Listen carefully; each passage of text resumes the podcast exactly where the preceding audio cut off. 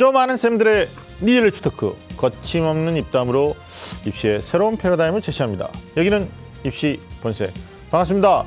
저는 애매한 입시 정보를 명확하게 정해드리고자 노력하는 남자 입시계 애정남 하기상입니다.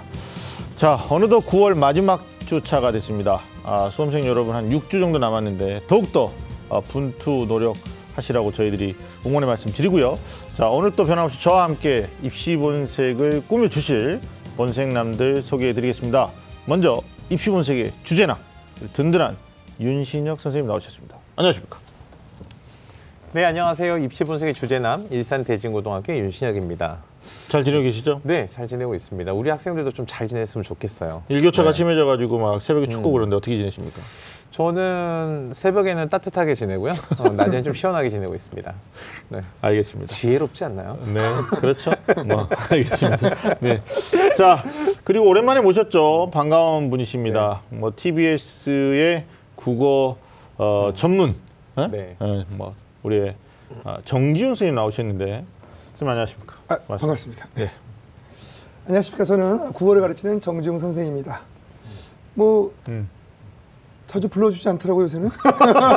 저좀 삐졌어요. 아니 요새는이 아니라 저희가 뭐 이렇게 요즘 엄청 그 입시계 변화들이 많아가지고 네. 선생님 모실 만한 그 어떤 어, 정황이 없었어요 뭐 경황이. 듣는 정보에 의하면 다른 국어 선생들을 모신다는 얘기가 있어요. 어, 그래요? 우리는 뭐 그런 방송 한 적이 없고요. 뭐 설령 그럴지언정. 자, 오랜만에 입시본색 찾아주셨으니까 네. 오히려 더 많은 준비를 해 주시지 않으셨을까. 네. 어, 대기실에서도 굉장히 네. 우리한테 많은 걸 어, 알려주시겠다. 뭐 이런 음. 각오를 다져주셨는데 네. 오늘 우리 정진 선생님 모신 이유가 있죠? 네, 깜짝 놀랐습니다. 정기훈 선생님이 그걸 다 알고 계셔서 깜짝 놀랐는데 어, 정기훈 선생님 모신 이유가 있습니다. 정지훈 선생님 하면 항상 이렇게 나오셔가지고 늘 한번 풀어보세요 이렇게 해서 네. 어, 이렇게 진행자들을 이렇게 깜짝 놀라게 해주시는데 그래서 순식간에 진행자를 바보로 만들지만 어, 우리 학생들한테는 정말 솔깃한 이야기만 아, 들려주시는 그럼요. 이런 선생님이십니다. 네. 어 이제 수시 원서도 이제 다 썼고요. 그다음에 수능 대수능 모의평가 9월 모의평가도 이제 결과까지 우리 학생들 다 받아봤는데 음. 이제 지금쯤이면 우리 학생들이 수능 최종 마무리에 마지막 힘을 다 쏟고 있을 시점입니다. 음. TBS가 어, 다른 방송이나 다른 매체, 다른 선생님처럼 최선을 다해 음. 이것만으로는 부족하다고 생각합니다. 최선을 다하는 거, 노력만을 강요하지 않고 음. 마지막 한 수, 네, 우리가 또 비법 또는 음. 최고의 방법, 전략을 어, 알려드리려고 합니다. 그래서 오늘 입시 본색에서는요, 수능 final 어, 국어 영역 마무리 전략을 가지고 같이 이야기해 보도록 하겠습니다. 네. 6주 남았다고 제가 아까 서두에서 말씀드렸는데 글쎄 한 주에 자기 문제를 완벽하게 몇 문제를 더 확보하느냐에 따라서 네. 어, 결국 정시의 결과는 달라질 거고 음. 그 결과가 수시의 최저학력 기준으로나 아니면 어, 정시에서 어떤 핵심적인 무기가 될 수 있을 거라고 봐요. 그러니까 네. 우리 수험생들이 서두르지 말고 지금 이게 딱 6주 전에 이게 방송이 되잖아요. 네네. 국어입니다. 음. 그래서 뭐 오프라인에서 수업하시면서 자기가 아끼는 애제자들한테만 네. 알려준다라는 엑기스 정보 음. 아무한테나 안 알려준대요. 네. 네. 근데 그 정보를 갖다가 오늘 음. 정중 쌤이 비장한 각오로 계속 네, 우리를 째려보고 있는데 국어 영역의 핵심 마무리 전략이라고 할 수도 있을 것 같습니다. 절대 놓쳐서는 안 되겠는데 뭐 작년에도 이 문제 나올 것이다. 뭐 콕콕 짚어준 것들이 네. 실제 나왔죠. 네, 네, 오늘 맞습니다. 또 우리가 네. 기대를 많이 해 보도록 하겠습니다. 어, 입시본색 본격적으로 시작해 보겠습니다.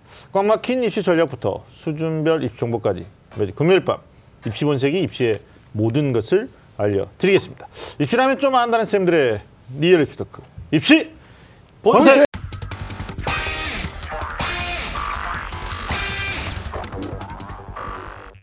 네, 수능 국어 영역 마무리 전략. 아 이게 본격적으로 좀 들어가 보겠는데 먼저 이제 9월 모의 평가죠. 네. 아, 학생들 어, 9월 초에 보고 우리가 그 결과에 대해서 이야기를 안 할 수가 없습니다. 어, 몇몇 영역에서 새로운 유형의 문제가 출제됐는데 난이도는 이제 6월 평가에 비해서는 모평에 비해서는 약간 쉬웠다. 뭐 이런 건데 정진 선생님 보실 때 네, 네. 어, 9월 모의 평가 이후에 이제 국어의 어떤 점을 갖다가 가장 중점을 두고 공부해야 되는지 네. 좀 간략하게 좀 말씀해 주시죠. 이제 이거는 이제 윤시혁 선생님한테 네네. 여쭤볼 게 있어요. 네네. 일단 진행이 상당히 매끄러졌네요. 어, 네. 너무나 발전하셨어요. 아, 깜짝 덕분에, 놀랐습니다. 덕분에 많이 늘었습니다. 네네 네. 윤 선생님 이제 학교에서 아이들 지도하실 때 보면 네. 아이들 요새 뭐 갖고 공부하나요? 국어 공부할 때. 아 국어 공부할 때요. 네네. 요즘 학생들은 이제 거의 대부분 네. 문제 풀이에만. 몰두해 있습니다. 네. 제가 여쭤본 이유가 뭐냐면 네네. 대부분의 학생들이 요즘 음. 다 문제를 풀고 있거든요. 네네. 그게 절대로 바람직하지 않다는 음. 말씀을 음. 드리고 싶다라는 거죠. 이제 네. 모의고사 문제지를 1번부터 네. 45분, 5분까지 시간을 재고 풉니다. 음. 근데 웃기는 건 뭐냐면 음. 1회 모의고사에 네. 풀어서 틀렸던 게 2회도 또 틀리고 3회도 또 틀리고 네. 4회도 계속 틀리고 있다는 계속. 웃기고 있는 거네요. 알고 계신 거죠. 네, 네, 그죠? 네. 그러니까 뭐냐면 틀린 것에 대한 대비를 네. 하지 않고 네. 계속 틀리고 있다는 거거든요. 음. 우리가 모의고사를 통해서 네. 얻어야 될 것은 뭐냐면 내가 점수가 몇 점이다를 확인하는 것이 아니에요. 어. 내가 시간 안에 풀 수 있다는 능력을 체크하는 것도 좋지만 정말 중요한 것은 뭐냐면 내가 네. 어떤 것이 약한가. 음. 이 약점을 분석하는 작업이 되게 필요하거든요. 네. 결국 그것이 내 점수를 깎아먹을 것이니까 그러니까 무슨 얘기 말씀이냐면 음. 그걸 목표 이후의 공부 방법은 내 약점을 분석해서 음. 최대한 것을 공략하는 음. 그런 공부 방법을 해야 한다는 얘기입니다. 저도 어, 그 어. 정기훈 쌤 말씀 굉장히 공감이 가는 게 학교에서 3학년 교실 분위기가 제일 안 좋을 때는 3월이거든요. 네. 긴장감이 돌아요. 분위기 제일 좋을 때는 9월이에요. 9월, 10월. 음. 왜냐하면 이때는 마음을 내려놓은 듯하기도 하고 아까 말씀하신 것처럼 네. 틀리는 걸 계속 틀리니까 웃기는 거죠. 그래서 네. 교실 분위기가 좋은데 네. 정기훈 선생님 말씀처럼 어, 전략이 3월에만 필요한 게 아니고 음. 9월 시- 특히 10월에 필요한 것 같아요. 이유는 뭐냐면 음. 우리 학생들이 그 3월이나 6월, 7월 이럴 때까지만 하더라도요. 기대가 눈을 가려서 실제 자기 약점을 잘 모르거든요. 근데 10월이 되면 이제 내려놓을 건 내려놓고 안 되는 건 안 되는 거잖아요. 그걸 포기했을 때 비로소 아 진짜 내가 보완해야 될 게 뭐다라는 진짜 약점을 찾을 수 있을 것 같아요. 그러네. 하여튼 뭐 올해 수능을 예측하는 거에 대해서 네. 오히려 학부모님들이나 학생들이 궁금해하는 것 같아요. 음. 왜냐하면 이제 특히 2019학년도 올해 3월부터 지금 3월 얘기해 주셨는데 네네.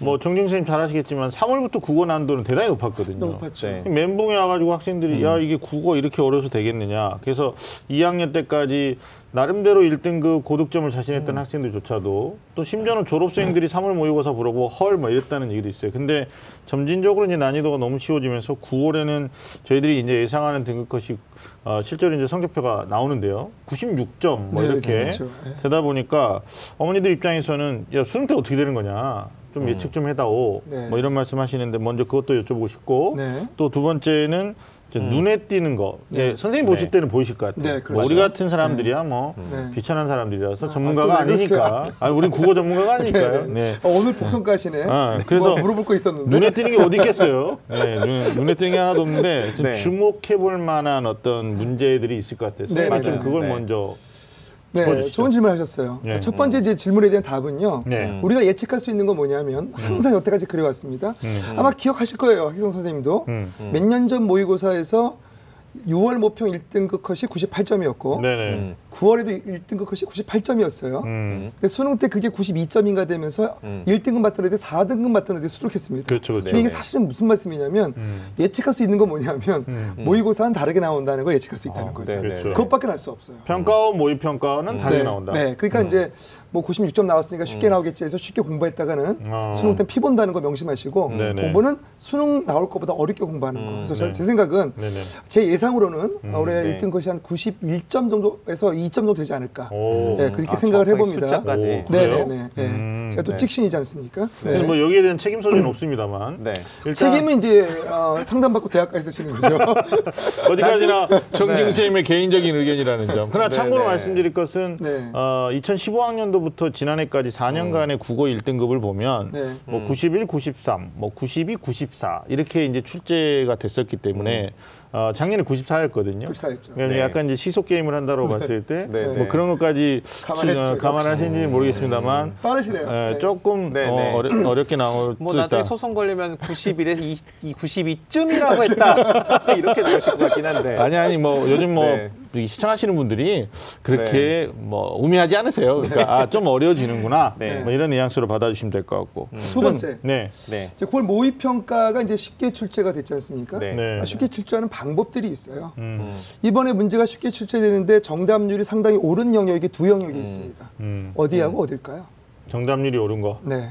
영역으로 따진다면 뭐 문학 네, 파트도 네. 있고 비문학 파트도 있고 있지 않습니까? 네. 화법 파트도 네, 있고 네, 네. 어딜까요? 저는 비문학 파트. 네, 뭐 당연하죠. 네. 그다음에 또 하나 더 화법 문법 파트입니다. 아, 음, 문법. 문법. 무슨 얘기냐면 음. 문법하고 비, 비문학 파트에서 난이도를 조절합니다. 네. 그래서 음, 상당히 쉽게 출제가 됐고요. 음. 네네. 그다음에 달라진 게 뭐였냐면 음. 하자, 화법에서 1번부터 3번 출제가 되고 네. 네. 4번부터 7번까지 화법과 작문의 융합 문제가 네네. 나오거든요. 네네. 이번에는 1번부터 2번까지 화법에서 나왔고 음. 3번부터 7번까지 하장문 융합 지문이 나왔어요. 네네. 근데 네. 문제는 뭐냐면 음. 윤 선생님께서 오늘 양복 입고 나오셨지 않습니까? 음, 그런데 네. 다음에 저 추링 입고 나왔어요. 네. 그렇다고 윤신혁 선생님이 달라지지 않지 않습니까? 그렇죠. 본질은 똑같은 거거든요. 음. 푸는 문제의 본질은 똑같다라는 겁니다. 음. 그러니까 별로 달라진 건 없어요. 이제 그거 하나. 그 다음에 이제 우리가 이제 쉽게 문제를 출제하는 방법 중에 하나가 뭐였냐면 음. 이번에 학생들에게 상당히 쉽게 느껴졌던 이유가 네. 제시문에 있는 내용을 선지해 만들 때 네. 제시문의 내용을 상당히 변형시켜 만들면 학생이 되게 어려워합니다. 근데 이번에 쉬웠던 이유가 뭐냐면 그냥 그대로 했어요. 음. 맞아요. 무슨 얘기냐면. 숨은 그림 찾기 확인만 하면 돼. 요 있네, 요 있네 이렇게 확인하면 되거든요. 네. 예, 그걸 확인하지 못할 수 없지 않습니까? 맞습니다. 네. 그래서 네네. 상당히 이번에 문제가 쉽게 나온 겁니다. 그러네요. 네네. 아, 안타까운 것은 쉬워졌는데 네. 본인의 점수를 꿋꿋하게 네. 일관성 있게 지켜내는 학생들이 있더라고요. 있죠. 그런 학생들은 왜 그런 학습에 문제가 있을까요? 이제 무슨 얘기냐면 음. 그 친구들 이제 우리가 흔히 난독증이라고 하는데 그러니까 뭐냐면 쉽고 어려운 걸 구별 안 해요. 아, 네. 쉽고 그냥 어려운- 어렵다. 그냥 그냥 국어만 보면 이제 어려운 거죠. 아. 그리고 뭐 그 친구들은 사실 네. 문제를 풀 때도 개념 없이 그냥 풀어버려요. 그냥 딱 자꾸 그냥 푸는 거예요. 그냥. 음, 덤빈다. 이게 문제가 어떻게 나왔고 어떤 아. 유형으로 출제자가 어떤 의도로 냈는가를 분석해봐야 되는데 아. 그런 거 없이 그냥 문제를 푸는 거예요. 쭉쭉쭉. 그. 그러니까 이 친구들은 그냥 뭐냐면 양치기만 하는 거죠. 근데 그런 친구들. 사실 변화가 없습니다. 아. 그러니까 그 정규 교수님 개념이 없다 이렇게 네. 말씀하셨는데, 그러니까 이 개념이 없는 걸 저도 이렇게 쉽게 느끼는 게 뭐냐면, 음. 그 학생들이 이제 논술이나 아니면 국어 준비하다가 이렇게 어렵다고 느끼는 글을 가져와서 음. 이게 무슨 내용이에요, 선생님 이거 이렇게 물어보면 음. 첫 번째 단어를 물어보거든요. 이 단어가 무슨 뜻인 것 같니? 라고 물어보면 실제로 사전적인 의미도 설명 못하는 경우가 많아요. 이게 무슨. 얘기냐면 자기가 그 문장 안에서 어떤 어휘나 특히 중요한 개념에 대한 어, definition, 정의를 하지 못하고서는 이 글을 사실 이해할 수 없는데 음, 음. 그 학생들이 글을 대충 보고 답을 대충 찾는 방식으로 계속 반복하고만 있다는 거죠. 그래서 음. 하나를 보더라도 좀 정확하게 이해하고 정리하고 자기 방법 갖는 게 필요한 네. 것 같아요. 네. 알겠습니다. 음. 자, 일단 국어 영역에 대한 마무리 전략에 대해서 자세히 좀 짚어봐야 되지 않겠습니까? 아, 네, 네. 근데 유형별로 좀 보면 좋을 것 같습니다. 유형별로 공략한다면 네.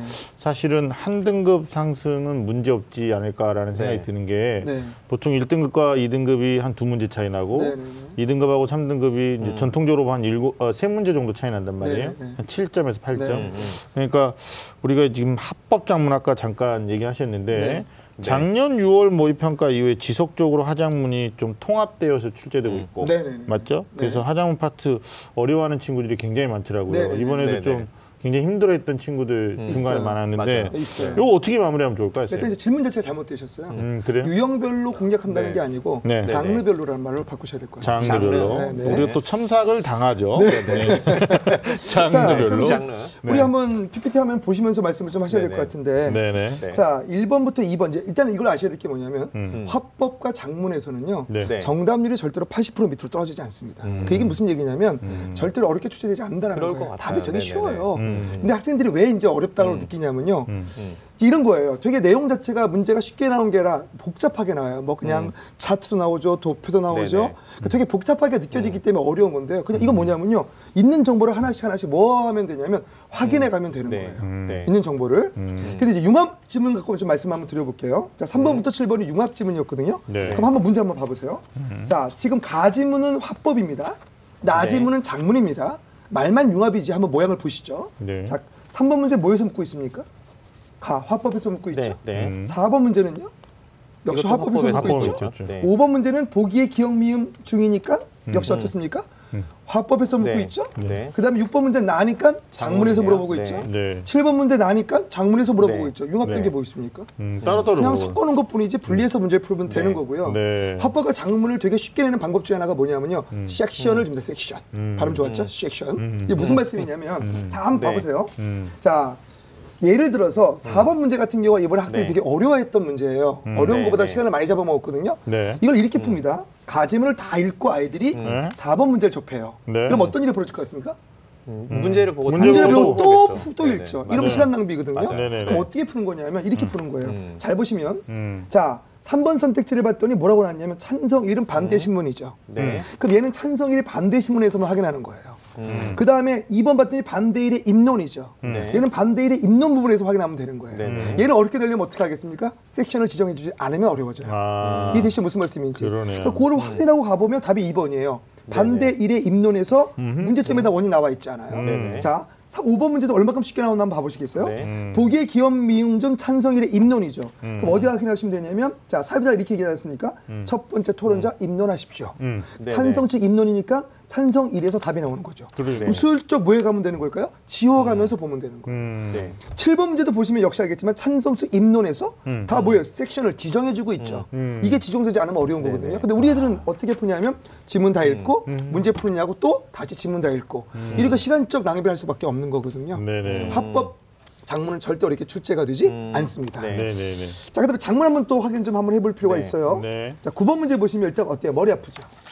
음. 9번 문제 복잡해 보여요. 복잡해 네네, 보이잖아요. 맞아요. 그러니까 일단 애들은요. 네. 이런 복잡한 게 나오면 머리 뜯어요, 그냥. 음. 시험장에서 어떻습니까? 당황하게 돼 있거든요. 자, 잘 보세요, 문제를. 네. 보기는 나를 수정 보완하기에 찾은 자료죠. 네. 네. 자료 활용 방안으로 적절치 않은 거예요. 그럼 아이들 네. 이거 어떻게 보겠습니까? 일단 나를 보죠. 음. 그 다음에 자료도 보죠. 음. 네. 자료 기억 있죠? 기억 다시 이 있죠? 네. 니은 네. 있죠? 디귿 있죠? 네. 왔다 갔다 하면 헷갈릴까 안 헷갈릴까요? 헷갈리죠. 선택지까지 네네. 확인해야 되겠죠? 음. 이건 이렇게 보는 거예요. 어떻게 보냐면 음. 첫 번째 문제자가 출제자가 문제를 틀리게 하는 방법은 음. 주어진 자료를 선택지에서 왜곡시킵니다. 이 얘기가 네. 무슨 말씀이냐면 음. 나를 관계 짓지 말라는 얘기인 거예요. 음. 나를 관계 짓지 말고 음. 네. 글값만 자료만 보는 거예요. 근데 네. 자료들의 특징을 한번 봐보시죠. 1번, 네. 2번, 4번, 5번은 자료 하나 갖고 선택지를 만들었죠. 음. 네. 네. 근데 3번은 자료 두 개 갖고 선택지를 만들죠. 음. 네. 그럼 출제자가 자료 하나 갖고 틀리게 할 가능성이 높겠습니까? 자료 두 개 갖고 틀리게 할 가능성이 높겠습니까? 두 개죠. 두개 음. 갖고요. 그럼 네. 뭐부터 먼저 보는 거냐면 3번부터 먼저 보는 거예요. 아, 예. 우리 한번 봐볼까요? 네. 네. 기억 다시 2였어요. 기부를 네. 하지 않는 이유가 나왔죠. 네. 기억 다시 2는 뭐냐면 SNS의 이용 빈도가 네. 주 4회 이상 높다는 겁니다. 음. 그럼 해볼게요.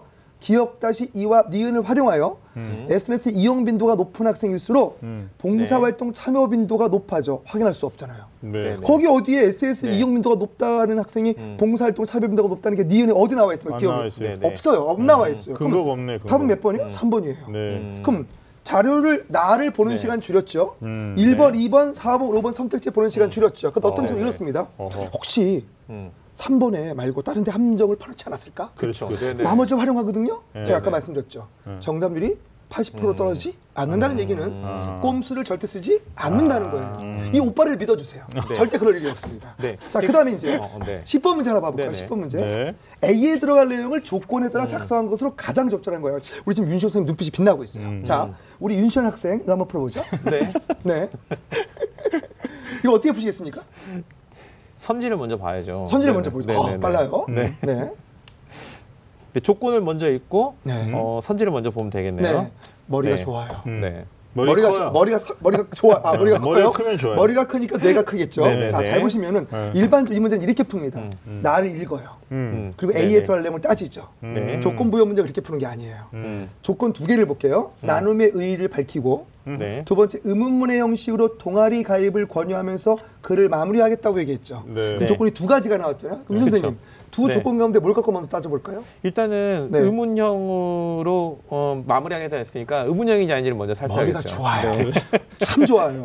무슨 얘기냐면 의문문의 어, 네. 형식으로 동아리 가입을 권유하면서 마무리하니까 그쵸. 마무리에 의문문이 있어야 돼요. 그럼 1번, 2번 당장 아니네. 1번, 2번 당장 아니죠. 네. 3번에 보지 않으실래요? 있죠. 네네. 4번에 해보지 않으실래요? 권유 있죠. 네네. 5번은 의문문이 있지만 네네. 동아리 권유는 아니니까 답은 네네. 3번과 4번 중에 하나일 거예요. 그렇죠. 그 다음에 이제 나눔의 의의잖아요. 그쵸. 자, 네네. 윤신현 학생 3번, 네네. 4번 중에 답은 몇 번일까요? 어, 나눔의 개념을 정의를 해야 되니까 4번이겠네요. 4번. 나눔은 이렇게 나눔 하니까. 나오고 3번은 뭐냐면 네네. 동아리 활동을 음, 하다 네네, 보면 맞아요. 있고 네네. 4번은 나눔의 의의가 나와 있잖아요. 답은 네. 4번이죠. 네네. 그러네요. 윤신현 학생 맞습니다. 머리 네. 좋아요. 나를 다 읽어볼 필요가 없네. 없는 거죠. 그러네요. 그럼 네네. 뭐가 줄어듭니까? 시간이, 시간이 줄어드니까 줄어들죠. 9번, 10번 문제는 지문 외에 별개의 문제로 풀어버렸죠. 네. 그럼 네. 8번 문제만 뭐 해보면 돼요? 음. 아. 푸는데 8번도 보시면 알겠지만 뭘 줬습니까? 네네네. 나에 반영된 내용으로 적절치 않은 거잖아요. 네. 네네. 기억, 니은, 디귿, 리을, 미음 순서죠. 음. 보통 네네. 어려울 때는 기억, 니은, 디귿, 맞아요. 순서를 섞어요. 그러니까 기억이 두 맞아요, 번째 맞아요. 분단에 있을 수 있고 맞아요, 니은이 맞아요. 세 번째 분단에 이렇게 있거든요. 네. 어떻다고 했어요? 음. 쉽다고 했죠. 네네. 순서대로 나와요. 음. 순서대로 나오다 확인해 보니까 3번이 없어요. 음. 그럼 뒤에 지문 어때요? 두 지문은 두 문단은 읽을 필요가 없는 거죠. 그러네. 이렇게 시간을 줄이는 거예요. 음. 이해가 되셨습니까? 무슨 네네네. 말씀인지? 그러니까 이게 네. 그러니까 저도 공감이 가장 크게 되는 부분은 뭐냐면 음. 학생들이 이건 제가 이제 감독을 하면서 이렇게 시험 감독을 하면서 보면 음. 국어를 잘 봐야겠다는 부담이 굉장히 커요. 학생들은 이거 망치면 뒤에 다 망칠 것 같으니까. 그렇죠, 그렇지, 그렇지. 그러다 보니까 음. 앞부분에 시간을 너무 많이 투자하는 학생들이 아, 꽤 만나봤어요. 많아요. 예. 아. 그런데 그 정기용 선생님 말씀하신 것처럼 80% 정답률을 가지고 있는 이, 이 화법과 장문 난이도가 쉬운 문항에서 불필요하게 많은 시간을 투자함으로 인해서 음. 뒤에 진짜 고민해야 되는 네. 문항들을 고민할 아. 시간을 확보 네, 못한다. 네. 그 거의 찍어요. 거죠. 네. 뭐 한 세트 찍고 막 이렇게. 네, 네. 명심하셔야 될 게 뭐냐면 제가 그런 얘기 하거든요. 네. 답이 3번이 2번이 나왔어요. 음. 근데 학생들은 음. 3번, 4번, 5번을 확인하러 가거든요. 네. 다시 한번 말씀드립니다. 음. 쉬워요. 음. 확인하지 마세요. 화장, 그러니까 저는- 화장문에 대해서 네, 네, 이게 학생- 하자, 하자. 어, 하자. 학- 학생 입장에서 이제 질문을 드리면 네. 이게 사실 그렇잖아 요. 이게 정답인 줄 알겠어. 네. 근데 정답이란 걸 확신하기 위해서 나머지가 아니라는 아니, 것에 대한 그렇죠, 그렇죠. 확인이 해야 네, 되잖아요. 네. 그러니까 학생들이 네. 어 너무 빨리 알게 된 것을 오히려 두려워하는 경향이. 있어요. 다시 네네. 한번 말씀드릴게 쉬워요. 네. 확인은 언제 합니까? 다른 거 다 풀고 시간 남으면 그때 하세요. 네, 순서를 바꿔서 네, 확인해 그때 보면 하세요. 되겠네요. 바보같이 네. 뭐냐면 이거 역시 집중하다가 사실 인수 선생님 말이 정답, 정답이에요. 음. 너무 잘 보려고 네네, 합법 장면에서 맞아요. 노력하다 네. 보니까 거기서 시간 다 낭비하고 다른 데서 다 뭐예요? 찍는 거예요. 아. 절대 그러실 필요 없습니다. 아, 이게 확실한 뭐 좀 뭐랄까 스킬 네. 네네. 이런 것들이 시간이 결국은 압축이 되면 이제 네. 심리적인 안정이 되고 사실 국어는 시간 때문에 쫓기거든요. 그렇죠. 네. 심지어 어떤 학생들 보면 OMR 마킹까지 끝내지 못하는 그런 학생들도 있고 네네. 실제 막 허, 이게 뭐 호둥지둥하다가 결국은 음. 뭐 거의 OMR 밀려 쓰는 경우들도 음. 있고 그래서 가채점이 대단히 중요한데 왜냐하면 네네. 이제 수능 끝난 다음에 본인의 그 대학별 고사 또는 음. 수시 최장력 기준에 대한 여부 판단을 해야 되잖아요 정시 가능성까지 음. 근데 기억을 못 하는 거예요 수험표에다 못 적어오고 이런 경우들도 있는데 음. 예, 제자들 중에 이제 그런 아이들 좀 안타깝죠 좀 첨언해서 말씀드리면 네. 한번 재밌는 실험을 한 적이 있어요. 음. 신문사의 기자들, 편집국장 네네. 이들에게 음. 주어진 시간에 이 수능 어- 국어 영역을 풀어보게 했어요. 네, 네. 음, 100점 만점 몇점 났습니까? 되게 유명한 음. 신문사의 편집국장이거든요. 편집국장 네. 국어를 맨날 보는 네네. 게 글이에요. 네, 몇점 네, 나왔을까요? 한 80, 한 6점? 음, 나 74점에 50점도 안 나왔습니다. 아, 50점도 안 나왔다고요? 왜냐, 왠지 아십니까? 네네. 뒤에 다 찍었어요. 아, 시간이 모자라요. 그리고 이걸 네네네. 어떻게 푸냐고 황당해 하는 그래 거예요. 그래 맞아요 네네. 기자들도 다 그래요, 보편적으로. 근데 이게 무슨 얘기냐면 음. 국어는 네. 지식이 아닙니다. 음. 국어는 뭐라고요? 스킬입니다. 스킬 스킬적 부분이 상당히 많이 작용한다는 걸 명심하셔야 됩니다. 음. 선생님 질문. 네. 이 화법과 작문 질문 간, 짧은 거 하나만 드리면 네. 이게 사실은 그 예전에 그 예전에는 국어 교육에서 읽기가 보다 중요했는데 네. 최근에는 그 의사소통 능력이 강조되면서 네. 이 말하기하고 글쓰기가 굉장히 더 중요해지잖아요. 네네네. 이거 혹시 수능에서 갑자기 어려워질 수는 없을까요? 절대 없습니다. 절대 없습니다. 만약에 그게 네네. 어려워지면 네네. 제가 절대로 교통방송에 안 나오겠습니다. 안 나옵니다. 안 아니 어려 그러니까 저는 네. 전 이번 9월 모의고사 이 네. 문항을 보고 네. 이게 사실 그 방금 말씀하신 예를 들었던 어이구. 문항이 네, 네. 그거잖아요. 이 토론 장면이 구체적인 대화 네. 상황으로 나오고 네. 뒤에 이제 토론에 대해서 음. 어떤 개념적 설명이 나온 이 글이 나왔는데 네. 이두 개가 네. 사실은 말씀하신 것처럼 음. 따로 국밥으로 됐어요. 연계된 것처럼 보이지만. 네. 근데 이렇게 융합이 돼서 네. 듣고 쓰는 과정이 글쓰기로 나온다. 네. 뭐 이, 렇게 되면 좀 어려워질 수도 있겠다 이런 생각이 늘 제가 들었거든요. 좀 팁을 하나 드릴게요. 네.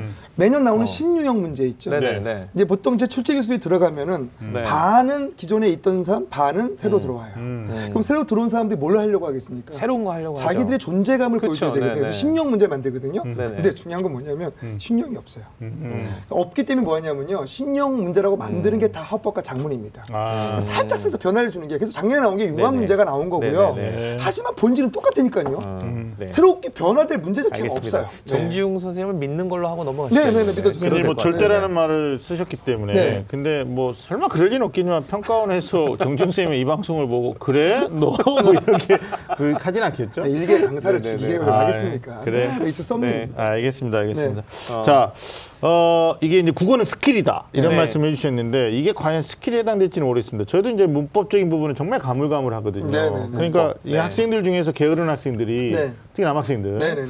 너 국어 뭐가 어렵냐 그랬더니 문법이요. 네. 맞아요. 그 엄청 왜 어려워요. 그걸 해결을 네. 못 하고 있느냐 그러는데 이게 이제 네. 난이도가 대체도 대체적으로 좀 평이하게 출제하다 보니까 공부 안 하는 것도 좀 있는 것 같기도 아니에요. 어렵게 내요. 문법. 그래요? 네. 어. 매년 수능에서 문법은 두 문제 어렵게 냅니다. 어, 그럼 어떻게 이거 마무리해야 됩니까? 근데 이제 되게 중요한 건데요. 네. 네. 수능에서 지식 기반으로 물어보는 것 중에 하나가 그쵸, 문법이거든요. 문법이죠. 이건 이제 아. 두 분류로 나눠서 설명을 좀 드릴 네네. 필요가 있는 게 네. 문제를 풀면서 시간이 널널한 사람들은요 음. 문법 공부 그냥 안 하고 지문 보고 그냥 풀면 돼요. 음. 기, 기본적인 개념들만 알면 돼요. 근데 정말 한 시간이 부족한 친구들은요 음. 반드시 개념 공부를 철저히 하셔야 돼요. 그게 무슨 말씀이냐면 음. 11번, 12번에 지금 뭘 줬습니까? 제시문을 줬죠. 네. 네. 제시문을 주고 11번 문제는 뭐냐면요 품사를 물어보고 네. 있어요. 품사. 12번은 뭐냐면 동사와 형용사의 차이점을 물어보고 있거든요. 네네. 그럼 지문을 읽고 선택지를 문제를 풀면 시간 걸리겠죠. 네. 근데 이런 개념이 품사에 대한 개념이 있는 친구들은 어떻습니까? 바로 푸는 거예요. 음. 이해되시죠? 네네. 그럼 지문을 읽는 데 드는 뭐가 줄어든다? 시간이? 줄어드는 네네. 거예요. 네. 이걸 틀린 친구들은 간단하게 말씀 드리면요. 네. 음. 공부 안 한 거예요, 문법 공부. 음, 잘 한번 문법- 봐보세요. 문법을? 자, 잘 한번 봐보세요. 네. 자, 윤 선생님한테도 물어보겠습니다. 왜냐하면 네네. 음. 아까 하 소장님이 사 선생님이 저한테 청탁이 들어왔어요. 자기한테 풀지 말라. 초코파이 하나 주더라고요. 아, 네. 네. 청탁이 들어왔어요. 윤 선생님 아까 아무도 안, 안 여기는 줬잖아요. 뭐 청탁 금지법 이런 거 안 통하나 보지? 초코파이 괜찮아요. 자, 잘 보세요, 윤 선생님. 네. 12번의 답이 4번이잖아요. 네, 4번이에요. 자, 알려드렸어요, 미리. 12번? 너무 두려워하지 마시고. 네네. 음. 있다 없다는 상태의 의미를 네네. 나타내지만 동사로 쓰이고 있다 그랬죠. 음. 뭐가 틀렸습니까? 있다 없다. 응? 없다가 동사로 쓰일 수 있나요? 아니 그게 아니죠. 네네. 다시 한번 봐보세요. 네네. 되게 쉬운 거예요. 없다는 자, 있다와 없다는- 있다와 없다는 상태의 의미를 나타내지만 동사로 쓰이고 있대요. 응? 뭐가 틀렸어요? 어 있다가 없다가 동사가. 아, 네네네. 뭐예요? 무슨 말인지 알겠어요. 음.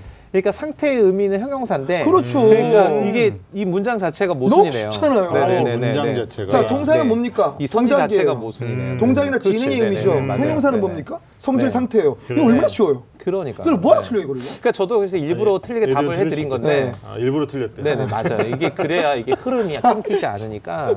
이게 되시죠 무슨. 말씀인지. 아, 오케이. 그래서 네. 문법에서 역시 시간을 네. 줄여줘야 돼서 음. 네. 우리가 화작문에서 소요되는 시간이 음. 20분 안에 들어와야 됩니다. 화작문 화작문. 20분. 화작문 아 20분. 이거 어머니 되게 네, 중요합니다. 그런데 네. 어떤 유튜브 방송을 봤더니 어떤 선생이 네. 아주 모진 말을 했어요. 뭐라고요? 어. 화법과 작문에서 7분 안에 풀어야 된다 그랬어요. 7분? 네. 네네. 말이 된 얘기입니까? 그게? 와, 그럼 뭐- 한 문제당 몇 아니, 분을 풀어야 지도 돼요? 못씩 풀어. 풀 어야 되네. 아, 그 그런 일 되면 또 애들은 뭐예요? 학생들은 어, 막 불안해지는 그렇죠, 거예요. 그렇죠. 그래서 제가 댓글 달았어요. 아. 말도 안 된다. 아, 나 네. 누구 누구인데 말도 안 되는 얘기하지 마라. 어. 네 한번 풀어봐라. 음. 그런 거 절대 불안해하지 마시고 아. 화작문은 음. 20분 네. 안에 풀면 되는데 네. 문법은 문법적 지식을 분명히 가져가야 된다. 네. 두 문제는 어렵게 갈 것이다.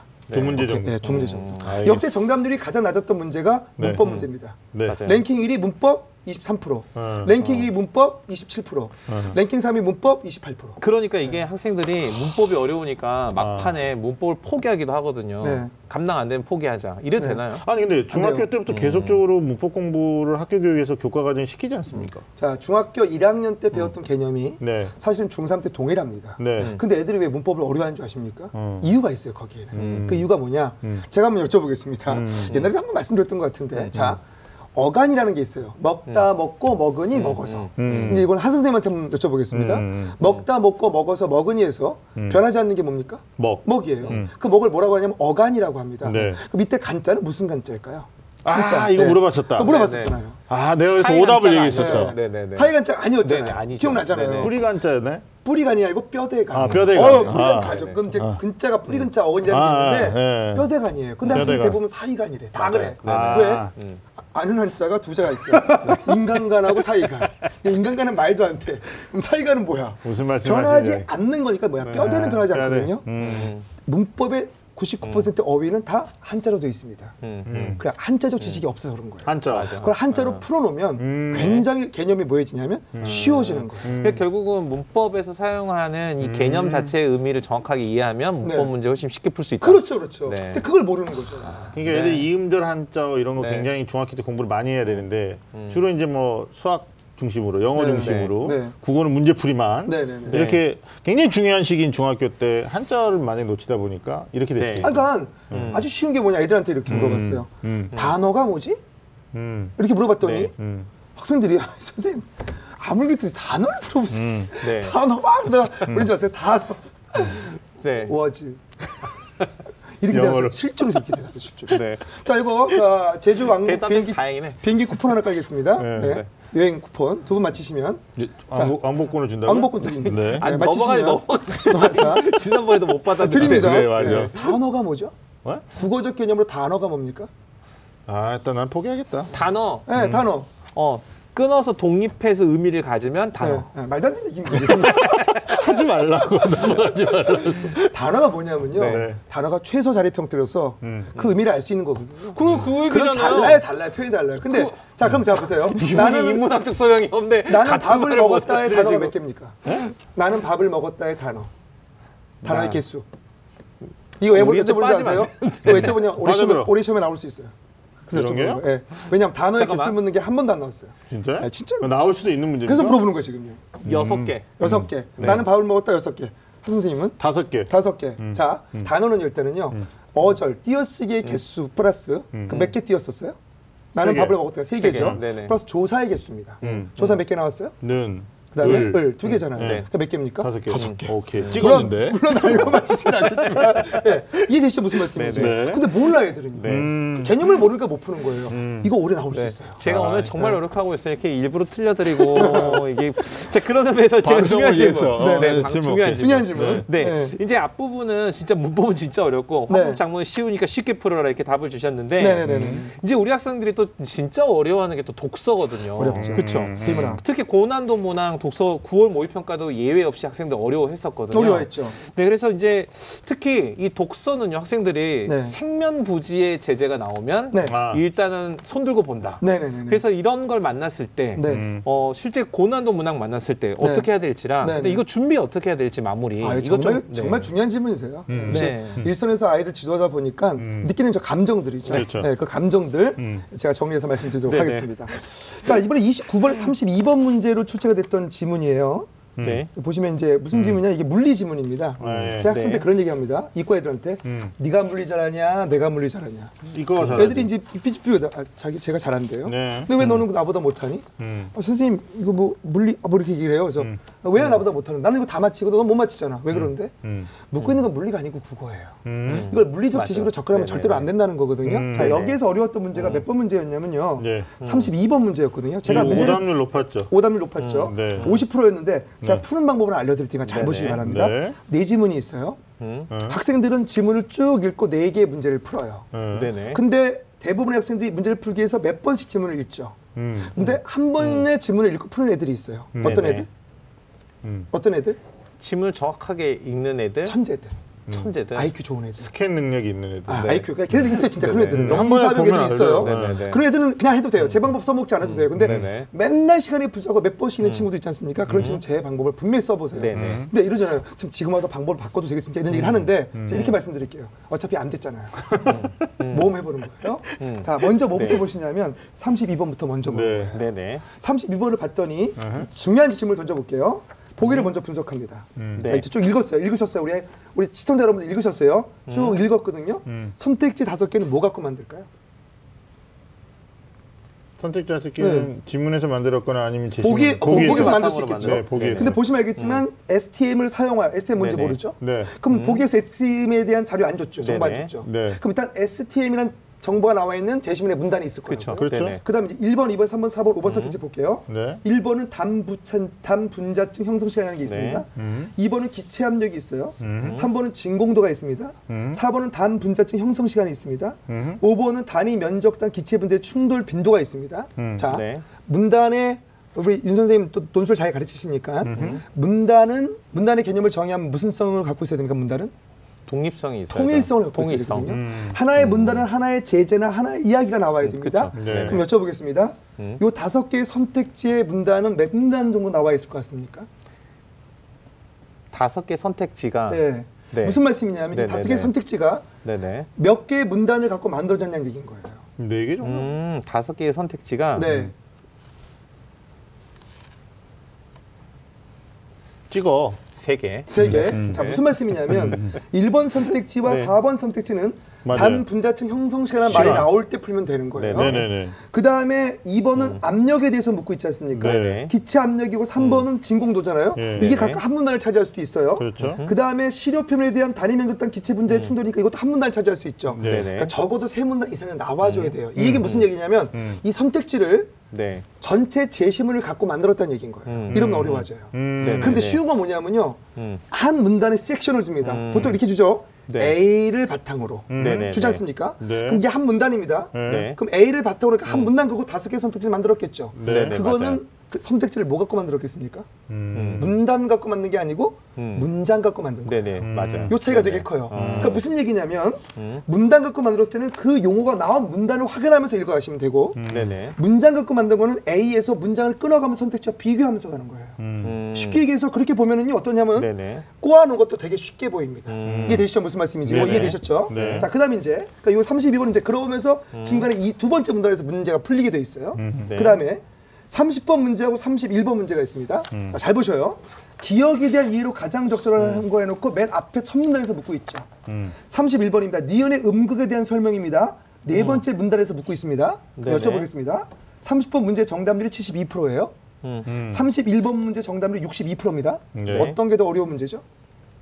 어려운 문제는 31번이 더 어렵죠. 31번 문제가 정답률 60이니까 훨씬 더 어렵겠죠. 네, 네. 천만의 말씀입니다. 무슨 말씀이냐면 30번은 맨 처음 문단에서 물었어요. 네. 이 얘기는 선택지가 전 문단에 걸쳐서 나올 수 있다는 얘기예요. 음. 맞아요. 그런데 31번은 니은의 음극이니까 네 번째 문단에서만 붙고 있죠. 네네네. 얘는 뭐냐 하면 네 번째 문단에 문장 단위 넣고 나면 답이 나온다는 얘기인 거예요. 그러니까 전체 내용을 통해서 선택지 만든 거하고 네. 한 문단에서 만든 거하고는 비교가 안 되는 아. 그렇죠. 이해되시죠? 무슨 말씀인지? 읽을 양이 글감이다. 그러니까 얘를 음. 31번 문제를 문장 단위로 끊어가면서 선택지를 비교하면 답이 그냥 쉽게 보이는 거예요. 음. 네네. 애들은 이 방법을 모르는 거죠. 그러니까 다 읽어요. 이해되시죠? 다 읽으면 안 되는 거죠. 근데, 그러니까. 근데 네. 이게 30번 문제가 네. 29번 문제랑 사실은 네. 이 그 좀 비슷하지 않아요? 왜냐하면 29번 문제를 풀이하는 과정에서 30번에 대한 기억에 대한 이해가 일정 부분은 아다 그렇죠, 되니까. 그렇죠. 그것도 이제 그래서 이게 정답률이 높았을 것 같아요. 그것도 말씀드릴 게 네네네. 뭐냐면 여기서 되게 중요한 또 말씀 하나 드릴게요. 자, 기억 29번 한번 잘 보세요. 음. 네. 대기압보다 진공도가 낮은 상태가 진공이다. 음. 보다를 좀 체크해 볼까요? 음. sputter 이온 펌프 체크해 볼까요? 음. 단분자층 형성 시간 짧을수록 체크, 용이하다 체크. 음. 그다음에 기체 분자의 수 체크,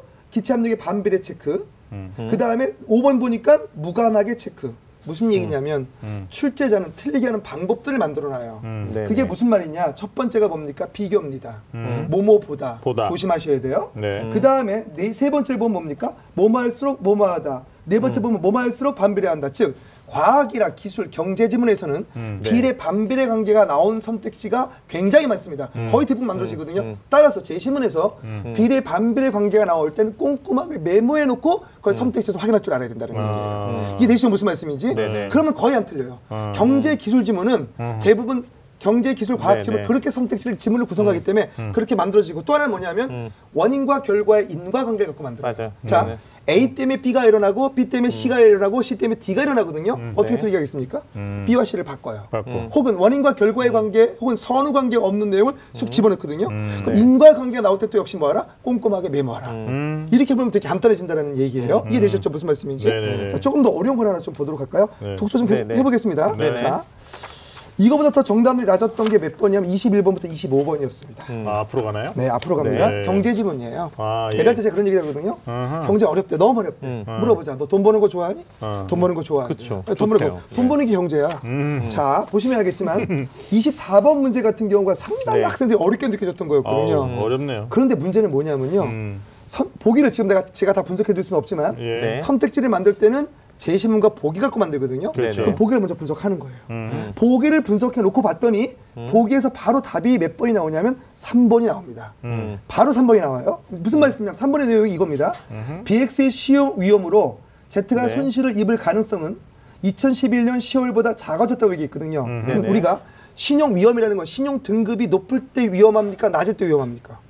낮을 때죠. 낮을 때 그렇죠. 신용 등급이 네네. 위험한 거거든요. 네. 근데 여기 내용을 비교해 봤더니 으흠. 2014년 1월이 2011년 10월보다 신용 등급이 좋아요. 아하. 그 얘기는 무슨 얘기냐면 신용 위험은 적다는 얘기거든요. 네, 그렇죠. 그게 보기에 나와 있어요. 아. 근데 학생들은 뭐냐면 이걸 갖고 자꾸 글 가, 네네. 제시문을 연결시키는 거 왔다 갔다 하면서. 아. 다시 한번 얘기합니다. 선택지를 보기 갖고도 만들고 제시문을 갖고 만드는 거예요. 그럼 얘는 어떠냐면 24번 문제를 떨궈 놓고 하는 거죠. 자, 네. 먼저 풀 건 25번이죠. 음. 자, 오늘 아침엔 기온이 영하로 떨어졌다는데 대부분 이 문맥적 의미를 묻는 문제는 절대로 정답률이 80% 밑으로 안 나갑니다. 음. 어렵지 않습니다. 네. 그럼 25번 떨궜죠? 음흠. 24번 떨궜죠? 네. 그럼 몇 개 남았습니까?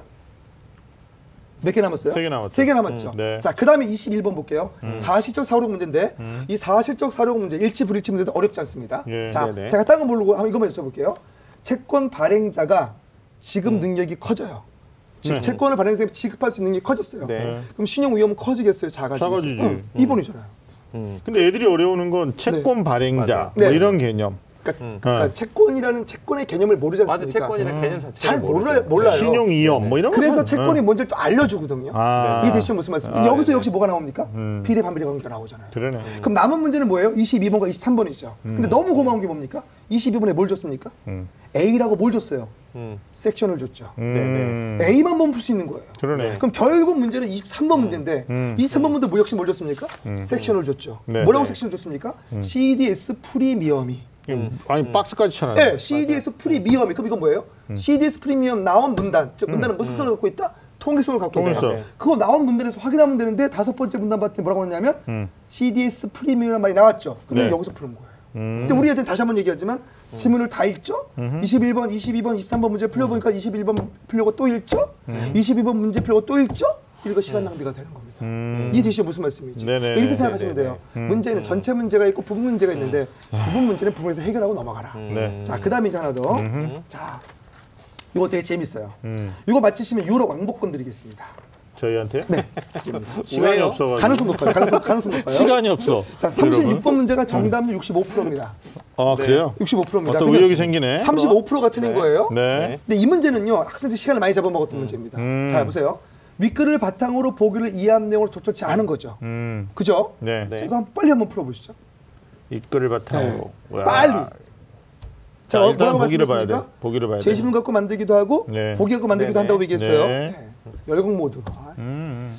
우리 이게 결론적으로는 보니까 네. 제가 딱 이 문제 유형을 보고 네. 딱한 번에 알겠는 게 네. 윗글을 보지 않고 보기만 갖고도 지금 풀 수 있는 문항이네요. 풀어보세요. 보기에서 선지를 그렇죠. 음. 구성한 문항으로 볼 수 있을 것 같아요. 네, 정확한 네, 학생 선생님 푸는 동안에 제가 궁금한 게 하나 있어요. 학생 입장에서. 네, 네, 네. 그러니까 이게 이제 시험을 다 보고 문제가 공개되고 네. 한번 풀어보고 나서 분석하고 나면은 네.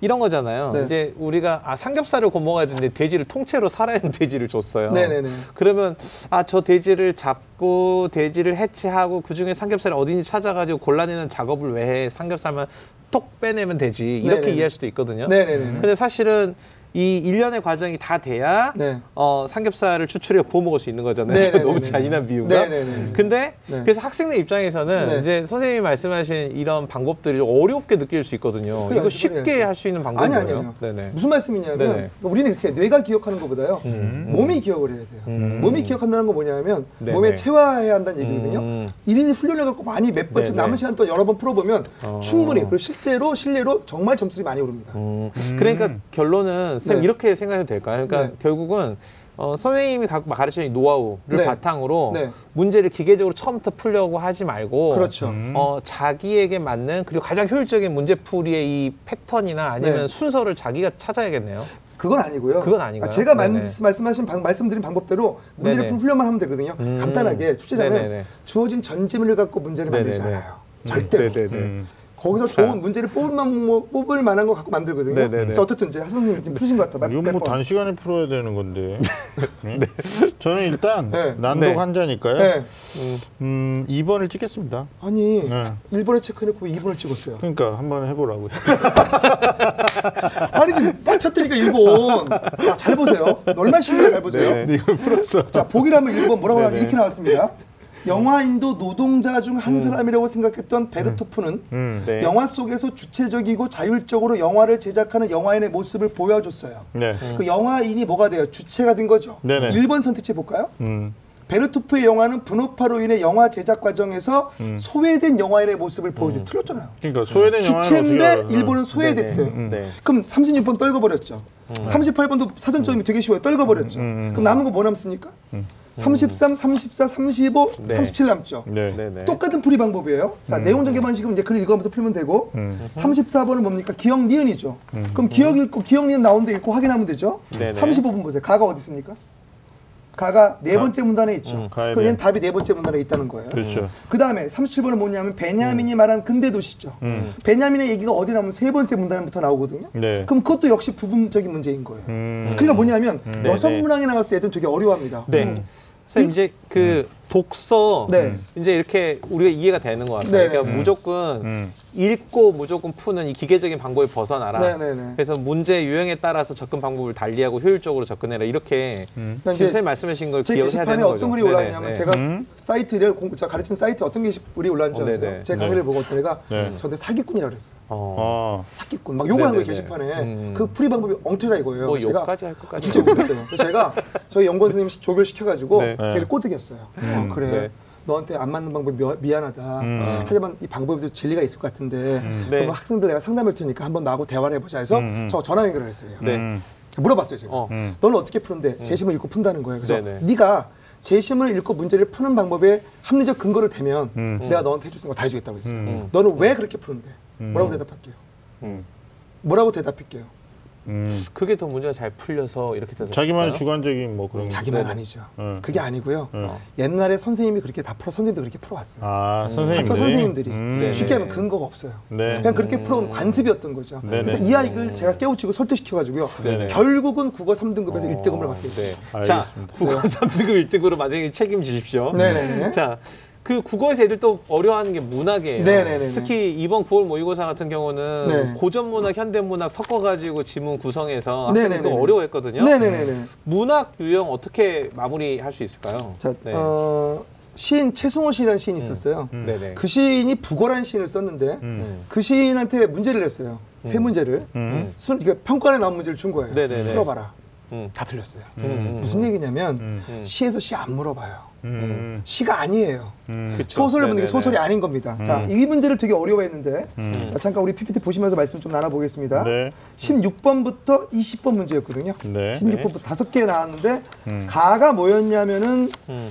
권어물의 한거 18곡이고 수능특강에 있었던 겁니다. 네. 나는 교과서 외웠어요. EBS 네. 교재 외웠습니다. 음. 2002년 수능에 나왔던 거고요. 음. 다른 쉽게 얘기하면 비문학 독해 제시문이었습니다. 네네. 음. 제일 어려웠던 거가 뭐였냐면 17번 문제였거든요. 음. 음. 이게 정답률이 55%였습니다. 네. 왜 어려웠냐? 음. 일단은 뭐냐면요. 모르던 고전 작품이 가가 나왔어요. 음. 음. 자, 이게 연시조거든요. 네. 보통 연시를 어떻게 출제하냐면요. EBS 지문을 발췌하고요. 네. EBS 없는 걸 발췌해서 섞어요. 음. 이해되시죠? 무슨 말씀인지. 네네. 해석이 안 되는 거예요. 음. 더 안타까운 거 뭔지 아세요? 해석이 밑에 다 주죠. 어려운 말들은. 음. 음. 각주 달아줬죠? 네. 그 다음에 어디서 또 힌트를 줍니까? 18번 보기에서 음. 가에 대한 감상 힌트를 다 주죠. 네. 그럼 그 감상대로 문제를 풀면 되는 거거든요. 음. 네. 이해되시죠? 무슨 말씀인지. 근데 학생들은 그렇게 안 풀어요. 음. 자, 그 다음에 자 보세요. 17번 문제를 보면 제가 보기 18번 보기의 내용을 이해드릴 말씀드릴게요. 뭐냐면 출은 뭐냐면 변수끼가 나아가는 거예요. 네네. 천은 뭐냐면 속세 은거에 자연 속의 은거에서 사는 거예요. 음. 근데 작가는요 과거 시험을 여러 번 보려고 했지만 실패했어요. 음. 뜻을 네. 이루지 못하고 어떻게 했냐면 처했어요. 음. 처의 길을 선택한 거예요. 음. 자 이게 보기 얘기입니다. 음. 문제는 문제끼리 연관되어 있습니다. 네. 근데 17번의 답이 2번이었거든요. 네. 자 보세요. 2번에 공명을 이루기 위해 화자는 성현의 가신 길을 따르고자 했대요. 음, 네. 뭐가 틀렸어요? 공명을 이루기 위한 아까 게 틀렸어. 뭐. 틀렸어요? 아까? 음. 출처. 아까 보기가 뭐였어요? 처한다고 했죠. 네, 네, 처한다고. 근데 2번은 뭐냐면 출이죠. 출하겠대요. 네. 보기에 위배되잖아요. 네. 이렇게 바로 쉽게 찾을 수 있는 거예요. 그러니까 시를 시로 분석해서 보시면 절대로 안 되는 거예요. 네. 19번 문제 한번 볼게요. 재밌어요. 19번 문제. 네. 정말 재밌어요. 한번 봐보세요. 음. 자, 나시를 모른다는 거죠. 음. 네네. 감상으로 적절하지 않은 거예요. 그럼 윤 선생님 다섯 개 네네. 중에 몇 개는 맞죠? 네 개는 맞죠? 아, 한네 개는 개는 네. 개는 네, 맞죠. 그쵸. 네 개는 네, 맞죠. 네. 한 개가 네. 틀린 거예요. 네. 네네. 자, 윤 선생님 선택지 한번 봐 보시죠. 음. 음. 네, 네. 네, 네, 네. 선택지 한번 봐 보시죠. 음. 네. 자, 1번부터 5번까지 선택지 한번 읽어 보시죠. 아, 소리내서 읽어볼까요? 네, 읽어 보세요. 속으로 읽어 보시고 읽어볼까요? 답 찾아 보세요. 네네네. 답 찾아 보세요. 나의 감상으로 네. 음, 선택지만 보고 지금 찾는 거죠. 네.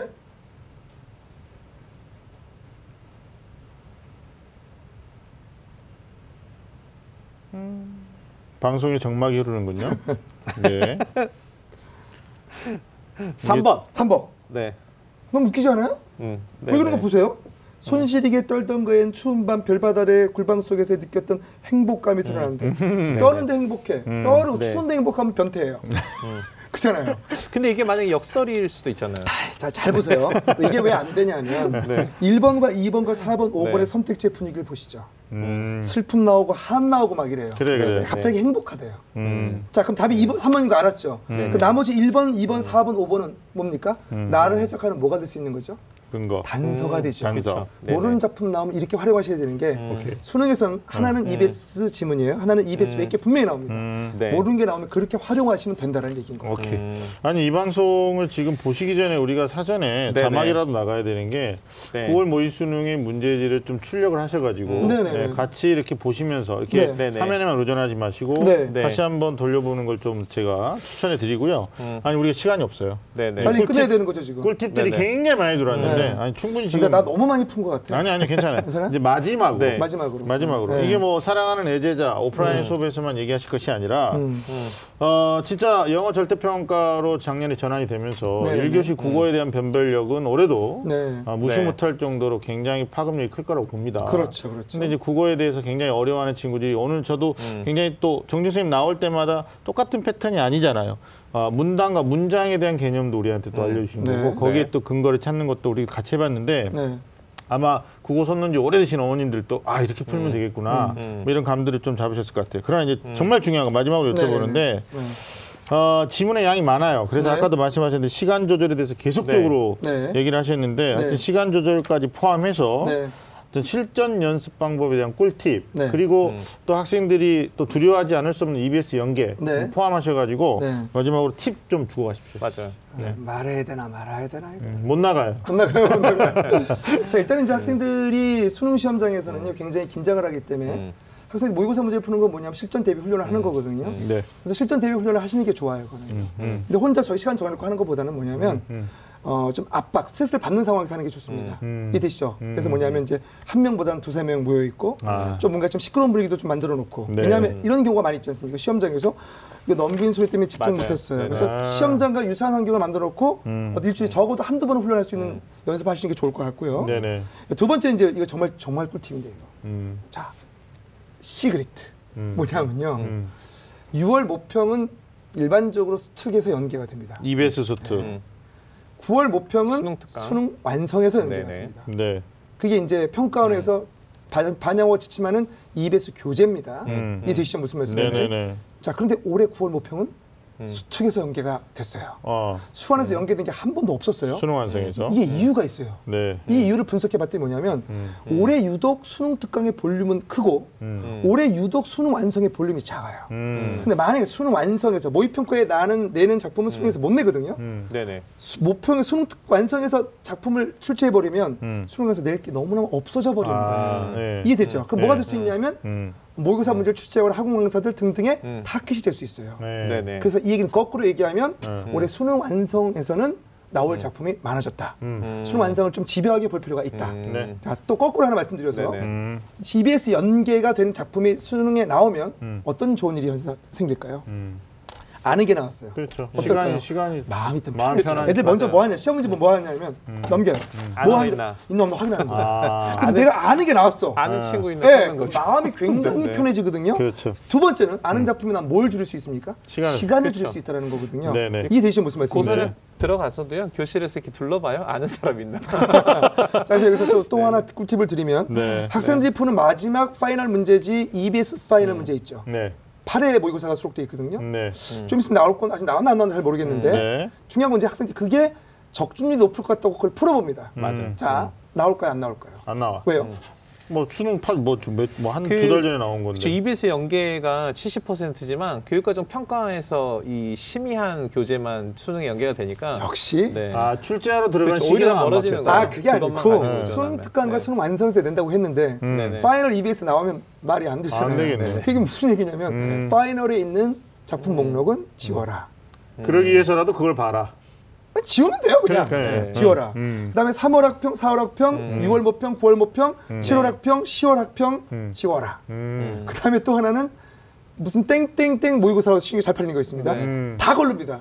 지워라. 음. 남는 게 얼마 없다. 네. 그것만 집중 공략해라. 네. 제가 작년에 적중도가 높았던 이유도 바로 그런 이유입니다. 6주간이면 충분하겠네요. 아, 충분하죠. 네. 그러니까 평가원이 굳이 사선 논쟁거리를 만들고 싶지 않으니까 네. 사실 한마디로 얘기하면 기출 문제는 다시는 기출제 되지 않는다 네. 이렇게 생각해도 될 아, 것 그거는 같아요. 아니에요. 네네. 수능 전 네네. 역대 수능에 나왔던 걸 또 내는 그렇죠. 경우가 또 내는 네. 경우도 있죠. 근데 그러니까 올해 나왔던 네, 모의고사. 시험은 안 난다는. 얘기죠. 뭐 이렇게. 네, 이래서 알겠습니다. TBS 대표 네. 국어 강사 음. 국어 대표 강사. 제가 착각했던 것 같아요. 아, 안 불러. 아 닙니다. 저희가 너무 다사라, 다단했던 네. 여러 가지 이슈들이 있어서 네. 그랬던 거고 네. 하여튼 제가 처음 시작할 때 6주 남았다라는 말씀 드렸는데 절대 적은 시간이 아니고요.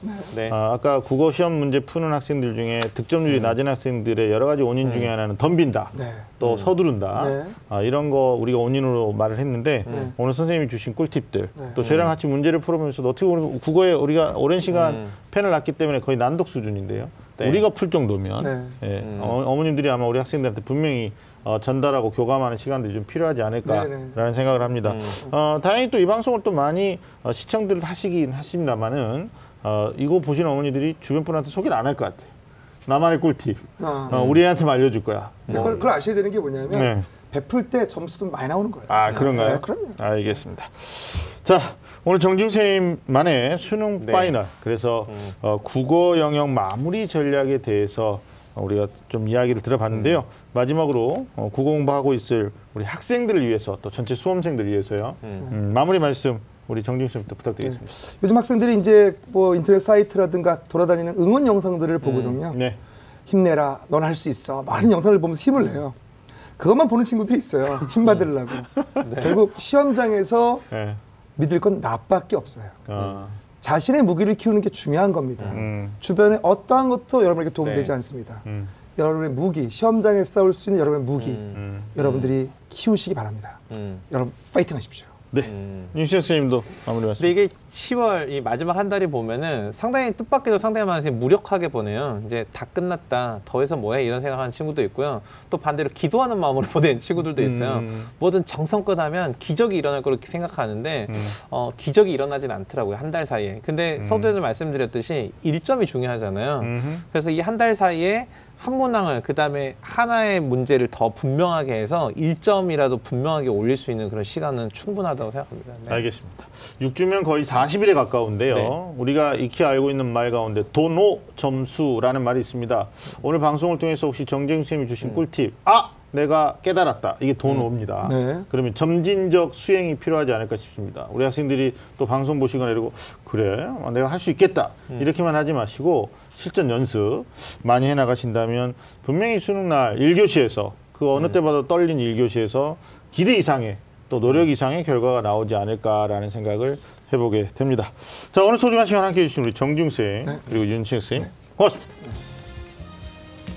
자 매주 금요일 밤 좀 많은 쌤들의 리얼리티 토크는 다음 주에도 계속됩니다. 지금까지 함께해 주신 여러분 고맙습니다.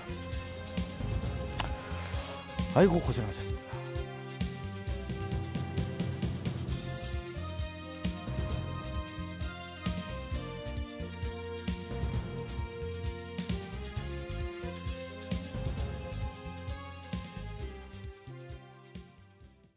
오늘 방송 좋았나요?